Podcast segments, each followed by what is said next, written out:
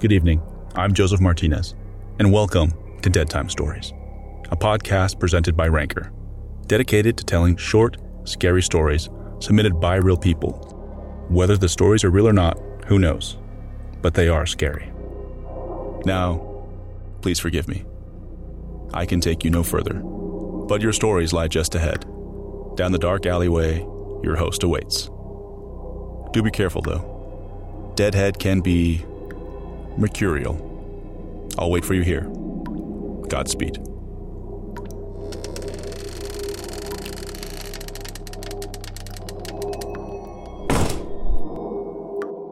Have you heard you can listen to your favorite gripping investigations ad free? Good news! With Amazon Music, you have access to the largest catalog of ad free top podcasts included with your Prime membership. To start listening, download the Amazon Music app for free or go to amazon.com slash ad free true crime. That's amazon.com slash ad free true crime to catch up on the latest episodes without the ads. Across America, BP supports more than 275,000 jobs to keep energy flowing. Jobs like updating turbines at one of our Indiana wind farms and producing more oil and gas with fewer operational emissions in the Gulf of Mexico. It's and, not or.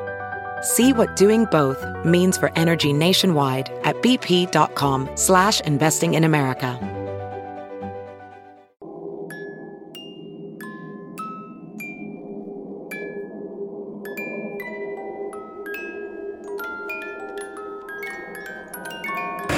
Oh, greetings, my little cadavers.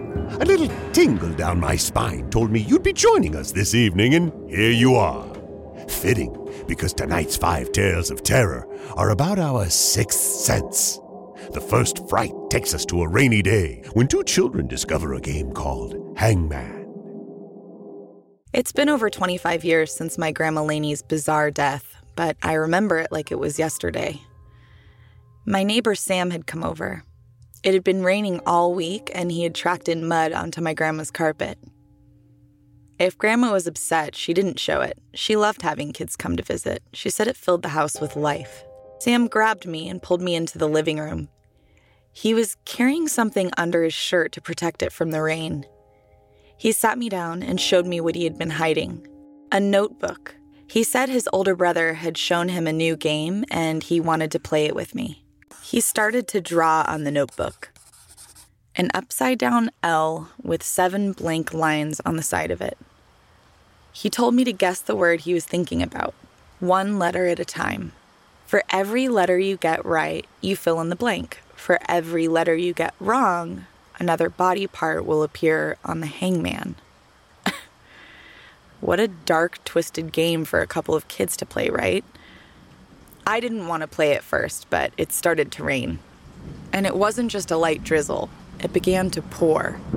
Okay, let's play. I remember I started from the top A, and he marked down two A's, the third and last spaces.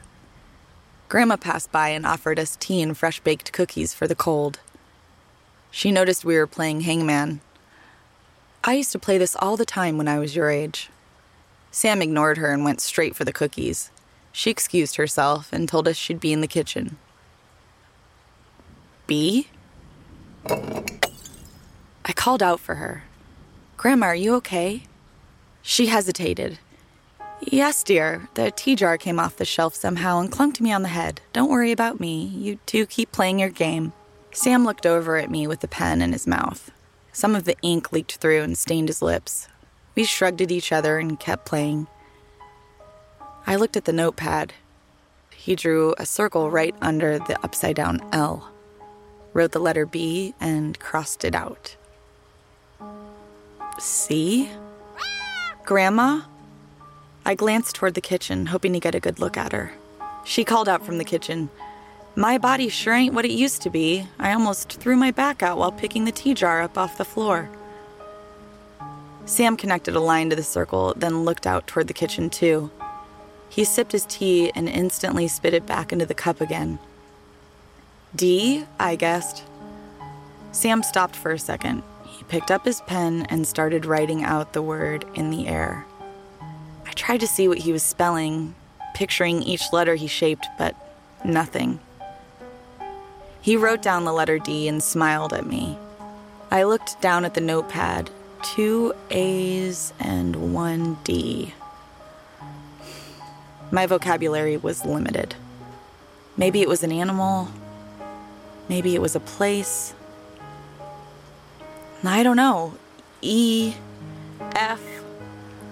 Sam wrote down the letters and crossed them out. He snickered, nope and nope, then attached two other lines to the one before. Suddenly, I noticed a cookie rolling out of the kitchen. Sam jokingly said, Wow, your grandma sure is clumsy today. He was right. I couldn't understand why Grandma Laney was always so graceful. I ignored his comment and went back to the game. G? He shoved a cookie in his mouth and wrote G in the first space. He counted the remaining spaces. That's three more letters and three more tries. Good luck. Grandma came out of the kitchen with wet towels on her arms. She checked up on us. I remember asking her if she was okay. She assured me she was fine and told me not to worry. She started making her way toward the stairs. H? Grandma had missed a step and banged her knee into the stairs. She shook her head and continued to slowly make her way to the top. Sam ate the last cookie, so I sent him to the kitchen to get us some more. I remember looking at the notepad and still not understanding what word he was thinking of. Going down the alphabet wasn't going to work, so I came up with another plan. I figured I'd just start saying random letters and hope for the best. Sam came back with the cookies and a glass of milk.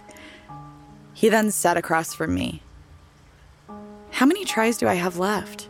I asked. He shoved another cookie in his mouth and raised two fingers. O- okay, what about S for Sam? He shook his head no and sent crumbles flying all over the place. He smirked as he wrote down the letter and crossed it out. He then added another line. Grandma made a noise upstairs. It was so muffled I dismissed it and said, E for Emily. I remember the cheers he gave. Sam punched the air with glee and shouted, I win! I win! I win! Sam drew a noose around the stick figure's head and then a line to connect it to the L. Just then, I heard a loud thud from above our heads. My stomach sank. What was the word? I asked. He drew X's for eyes and a frown with a tongue sticking out. Sam smiled and answered, Grandma.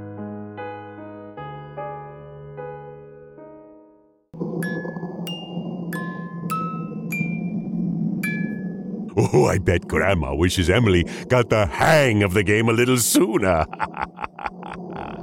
oh well, that's the way the cookie crumbles. But not for you, cadavers. Many more stories to come after this.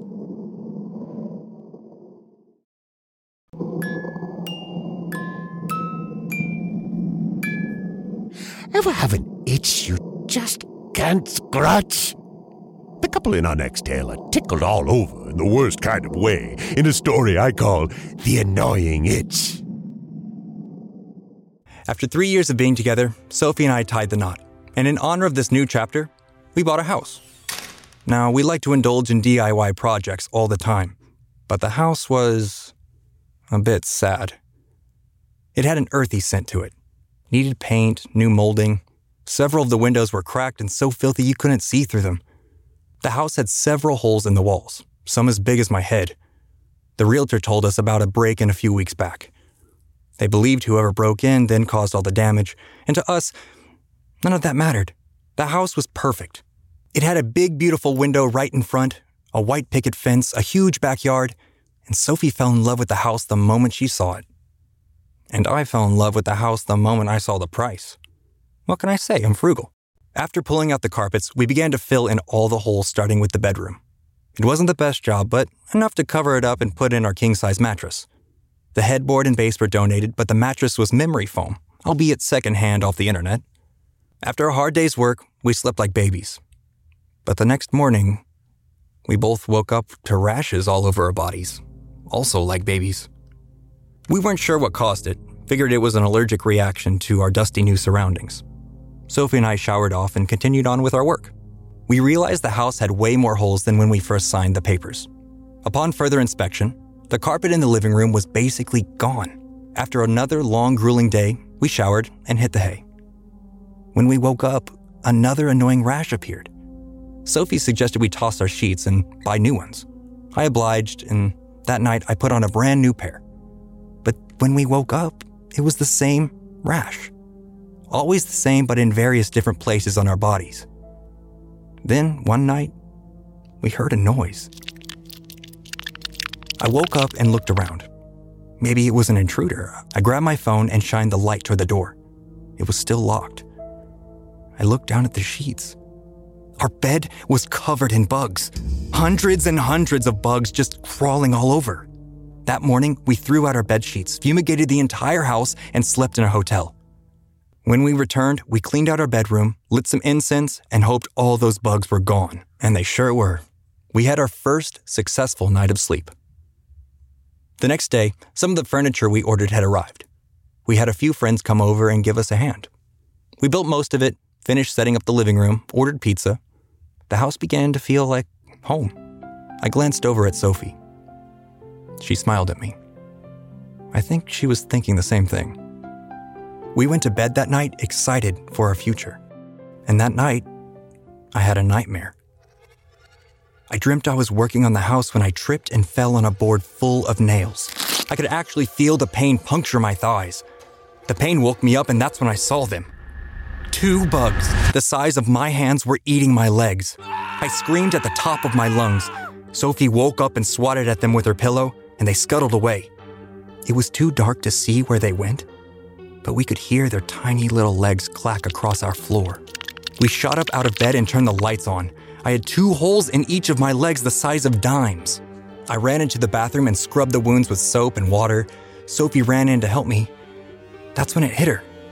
The only constant thing in this house has been the damn bed I insisted we buy. It's not the bed, I told her. That's when she shot to her feet and flipped the mattress upside down. There it was a colony of creepy, crawly bugs living right under us while we slept. Sophie dragged the mattress out to the street all by herself. I sat there looking at my bloody legs. I hate it when she's right. It's Kaley Cuoco for Priceline. Ready to go to your happy place for a happy price? Well, why didn't you say so? Just download the Priceline app right now and save up to 60% on hotels. So, whether it's Cousin Kevin's Kazoo concert in Kansas City, go Kevin, or Becky's Bachelorette Bash in Bermuda, you never have to miss a trip ever again. So, download the Priceline app today. Your savings are waiting. Go to your happy place for a happy price. Go to your happy price, Priceline.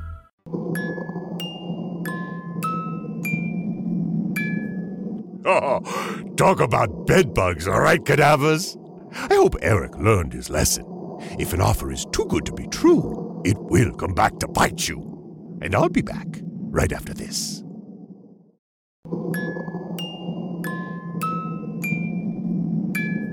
Any of you cadavers have a fear of water? Louise in our next tale does, and it just might get the best of her in Swim to Death. I don't know where it came from or what encouraged it, but I decided to take up swimming lessons. Maybe because it was the end of an era, aka my 20s. My career flopped, my love life non existent. And on top of that, I gained another five pounds. I don't know. Something about trying to conquer a fear made me feel like I have some sort of control again. I got to the pool at 9:23 a.m., much earlier than the time my instructor gave me. I read online that you should shower before and after the pool. This I could do. The water can be turned on and off with the twist of a knob. Too cold? Let me turn up the heat. Too strong? Let me reduce the pressure. But the water out there, in the pool, in oceans and lakes, what control do I have there? Humans weren't meant to be in the water. We don't have gills, we don't have fins. I was psyching myself out again. I tried to relax. Just breathe. Just breathe. Your instructor will be there. He won't let anything happen to you. I told myself. Then I heard a cry, as if there was a small child in the locker room with me. I got out of the shower and went to my stuff, but my bag was missing. I wasn't alone. 9:52 a.m. It took me longer to find my bag than to shower. I was going to leave it in the lockers, but not after that incident. I still had a few minutes before the instructor arrived. Great. I need to mentally prepare for this. I walked around the perimeter of the pool. It made my insides curl. I could feel a single sweat drop down my back. My heart skipped a beat. My eyes couldn't focus. They kept distorting the room. My knees felt weak. This is it, huh? I thought, face to face with a large body of water. What if I just touch it? Would that make it real? I put my fingertips to it. It wasn't too cold or too hot. Didn't feel heavy at all. One step at a time. That's all it takes. I heard a loud splash from the other end of the pool, but I didn't see anybody. I heard it again a child. I yanked my hand out of the water and picked myself up. I took a look around, but I was all alone. 10 o'clock on the dot. Where was my instructor? 10:15 a.m. Still nowhere to be seen. I heard the cry again. I thought, well, maybe there's a kid here who's afraid to swim too. So I looked for him. I can hear you. Where are you? A little boy stood across from me. Hi, sweetie, where's your mom? He shook his head no.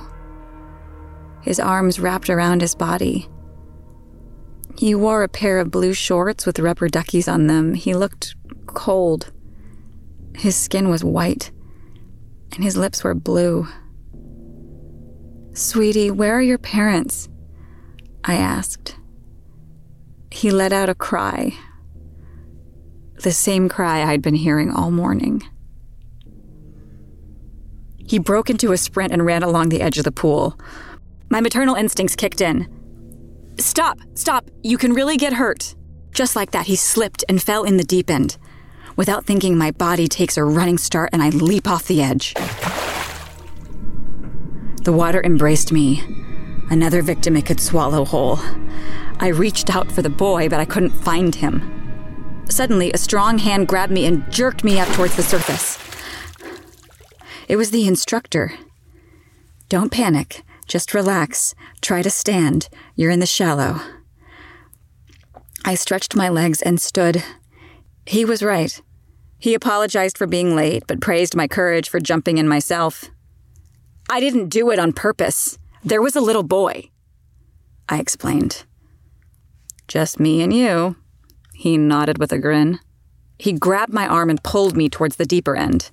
Let's just begin, shall we? You're already in the water. We're off to a great start. 10:31 a.m. We went through the basics. He taught me different ways I could move my arms and feet in the water, showed me how to relax so my body would float. Then it was time for the next exercise. Submersion. It's important to know how long you can hold your breath for. He laid me down face on the water and placed his hand on my back. When you think you've reached your limit, tap my leg so I can pull you back up, okay? I had been doing great so far, just a minor panic attack, but nothing too serious. This was going to be easy. He pressed me down gently. I focused my breathing and listening to my heartbeat. When I felt my lungs tug for oxygen, I tapped his leg and he pulled me up. He pressed me down gently. I focused on my breathing and listened to my heartbeat. When I felt my lungs tug for oxygen, I tapped his leg and he pulled me up. Great, let's do it again, he said. The boy's echoing cry came again. Do you hear him? It's the boy. The instructor pushed me into the water, lower than before. I could feel his strength pinning me down. My ears popped, my body went backwards. I repeatedly tapped his leg. He brought me up again, and as I gasped for air, I heard him say, What doesn't kill us makes us stronger, and he shoved me back down before I could hold my breath. Water filled my lungs. My eyes shot open in panic. And then I saw him, the little boy.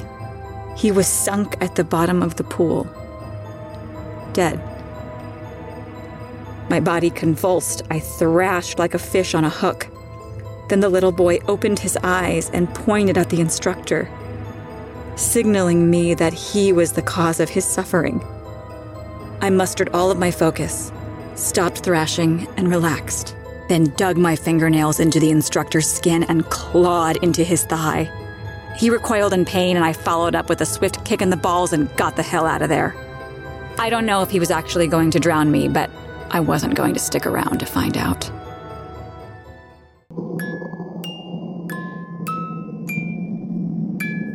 Something tells me the next lesson for Louise was going to be the dead man's float.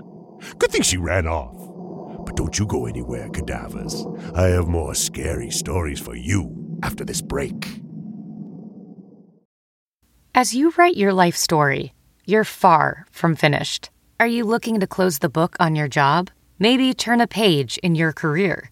Be continued at the Georgetown University School of Continuing Studies. Our professional master's degrees and certificates are designed to meet you where you are and take you where you want to go. At Georgetown SCS, the learning never stops, and neither do you. Write your next chapter. Be continued at scs.georgetown.edu slash podcast.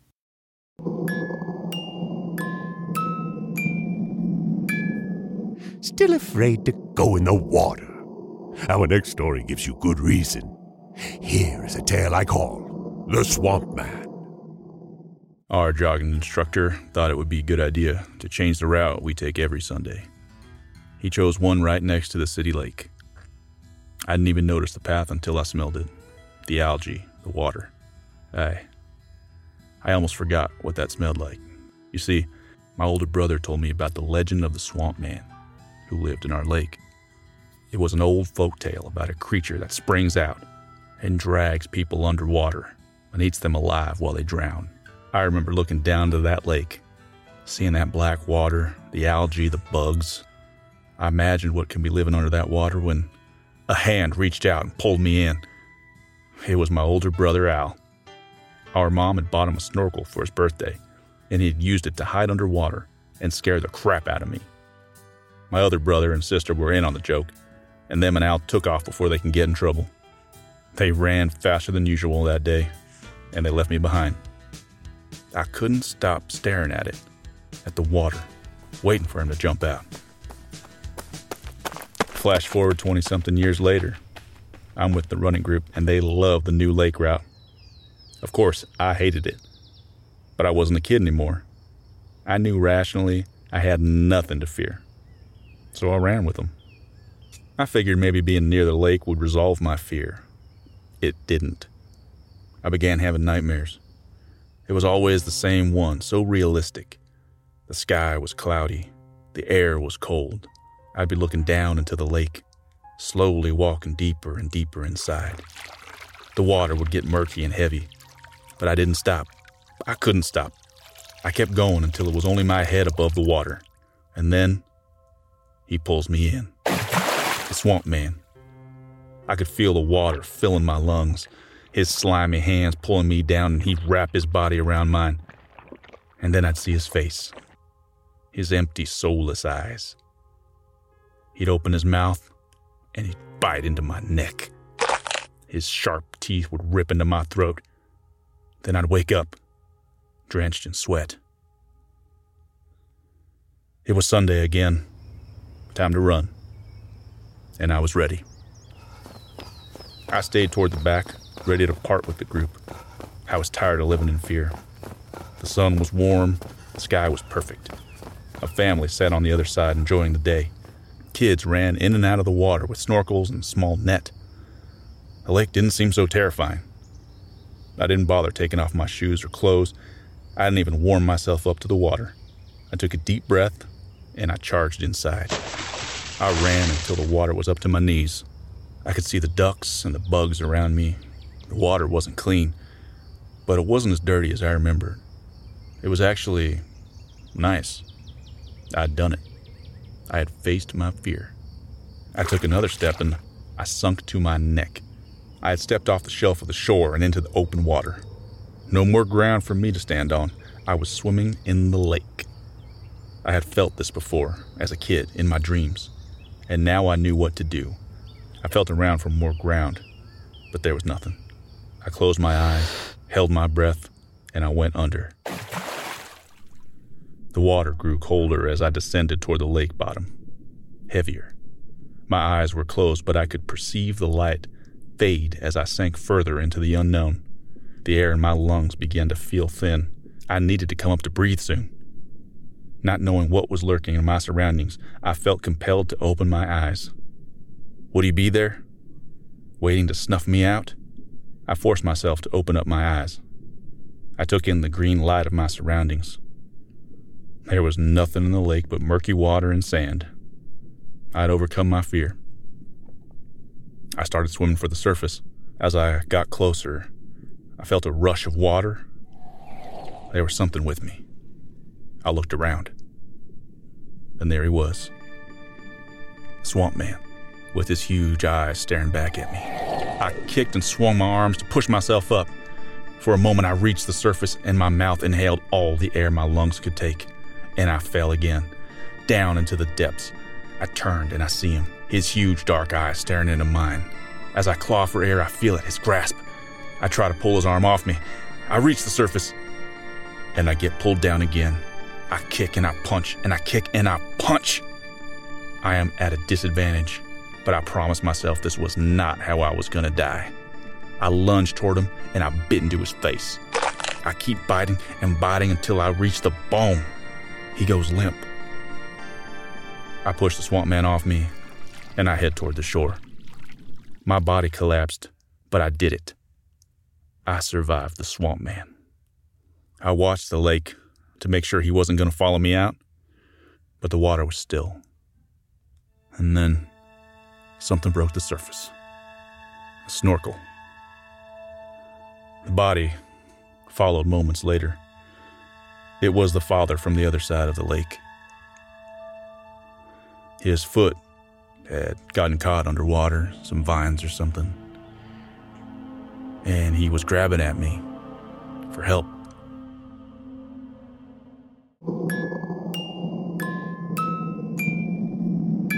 Wow, Jeff, I guess. Congratulations on conquering your fear.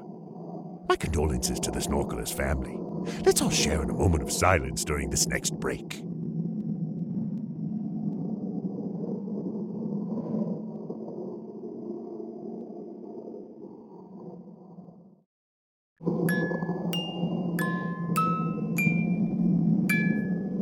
Ready for our last tale of the evening, cadavers? It involves a bus driver and one of his favorite passengers who really starts to creep him out.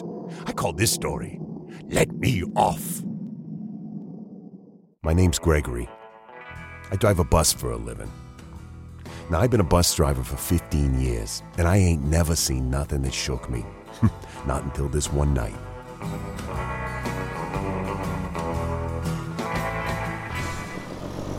Past few months, I've been picking up extra shifts. You know, with the holidays around the corner, I wasn't about to slack off, no sir. Especially not for no mild fever or sore throat. Nothing a hot toddy and a few cough drops couldn't fix, am I right? Well, with the fall, flu season takes hold, and my bus becomes an infirmary on wheels. it's part of the job. It was a Sunday night, I remember that. Pretty empty, but we'd get a few passengers here and there. One of my weekly passengers was Sally. Sweet and sassy lady. she loved practical jokes. Sally had to be in her 80s, but she always said, As long as my legs are still working, so will I. Sally always carried her bus pass around her neck and a bag of what looked like groceries. But the moment she walked onto the bus that night, I could tell something was wrong. Now, I talked to her like I always do, tried to get a smile out of her, but it wasn't working. Then she sneezed into her hand, and oh my god, the amount of snot that came out of that poor woman's face. Well, shit, she looked like a green geyser. You know, like Ghostbusters slime or something like that. She didn't say a word after that. She just took a seat. Now, I've known Sally for only a few months, but she usually sat right behind me and conversated, you know what I'm saying? She teased me and pulled little pranks like hide my thermos or wear my hat. But not that night. She was pale, fragile. I knew I had a schedule to keep up with, but I refused to pull out into traffic until I saw her reach her seat and sit down. And I remember the time was 8.05. It was so cold inside that bus that night I could see my breath. I remember thinking, winter's gonna hit hard this year. Anyway, hours went by, and Sally's usual stop had long passed. I could see her in the rearview mirror. She was just sitting there, looking out the window, alone. Then all of a sudden, she's beside me, from the back of the bus right to the front row seat. My heart was starting to beat like a trip hammer, made me swerve into the next lane. I just remember this joke I've been dying to tell you. she was back to her old self, I thought. But over the course of the conversation, I began to realize little things were off, like the way she would laugh hard and then stop suddenly, smile wide but with fear in her eyes. We talked for at least an hour. I laughed along, but nothing felt humorous about this. She was acting so strange. The night began to feel heavier, from the fog outside to the air inside the bus. I looked at my watch happily. Just another hour until 1 a.m. and my shift would be over. I glanced over at Sally and asked where she was going to get dropped off. Then, out of the blue, her smile disappeared. She went pale again and began murmuring under her breath. I Couldn't make out what she was saying at first. I kept on asking if something was wrong. But then she started to yell at me at the top of her lungs to pull over, pull over. She made these weird gurgling sounds. I thought maybe she was having one of them strokes or something, so I pulled right over and looked toward her seat. She was gone. I mean, disappeared into thin air. I could have sworn she was sitting where she always did. I searched the bus, but I was the only soul on board. I stood there thinking maybe, you know, maybe I overdone it with that hot toddy. And then I saw her again. This time she was outside the bus, shivering, with a smile on her face. I ran out in the cold to check on her. She was obviously in a bad way. But the moment I stepped on the sidewalk, she was gone. Poof! Disappeared. Then the bus doors closed behind me, and there she was, standing next to the driver's seat, hand on the lever. I remember she was staring at me. I pounded on that door, just screaming at her, Sally, open the door! Open the door, you hear? But I felt fear. You know, the kind of fear that feels like cold water being dumped all over your body. Then she jumped into the driver's seat. Her thin, bony fingers wrapped around the wheel, and she looked over at me one more time. Oh, no way was she going to take off in this bus. Not my bus. Right when she started to take off, I was able to pry open the door and get on board. Oh, I was furious. It was after midnight and I wasn't in the mood for jokes. As I stepped in the bus to scold her, she wasn't there. She was sitting at the far end of the bus where she originally sat at the beginning of my shift. As I stomped back towards her, I realized something was off.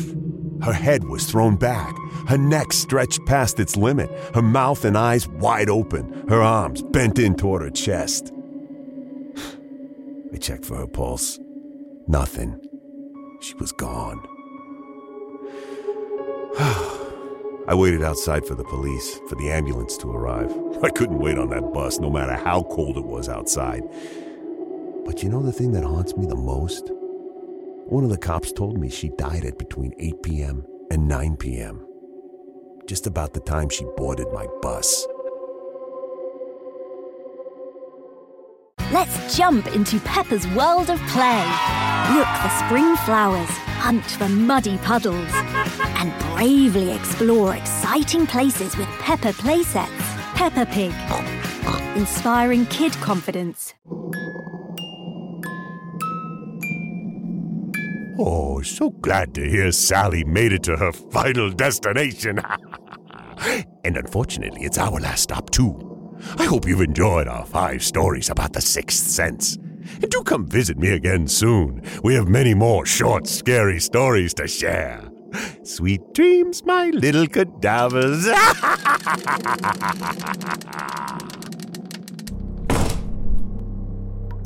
You've made it through the night. Congrats. Let's get going before that changes. The five stories you've just heard were written by Alan Cheng. Tonight's episode starred Todd Lights, Mary Catherine Greenewald, Amy Kirsten, Andrew Arnett, with editing by my younger brother, Martin Martinez. I believe you can find your way home from here. Until next time, farewell.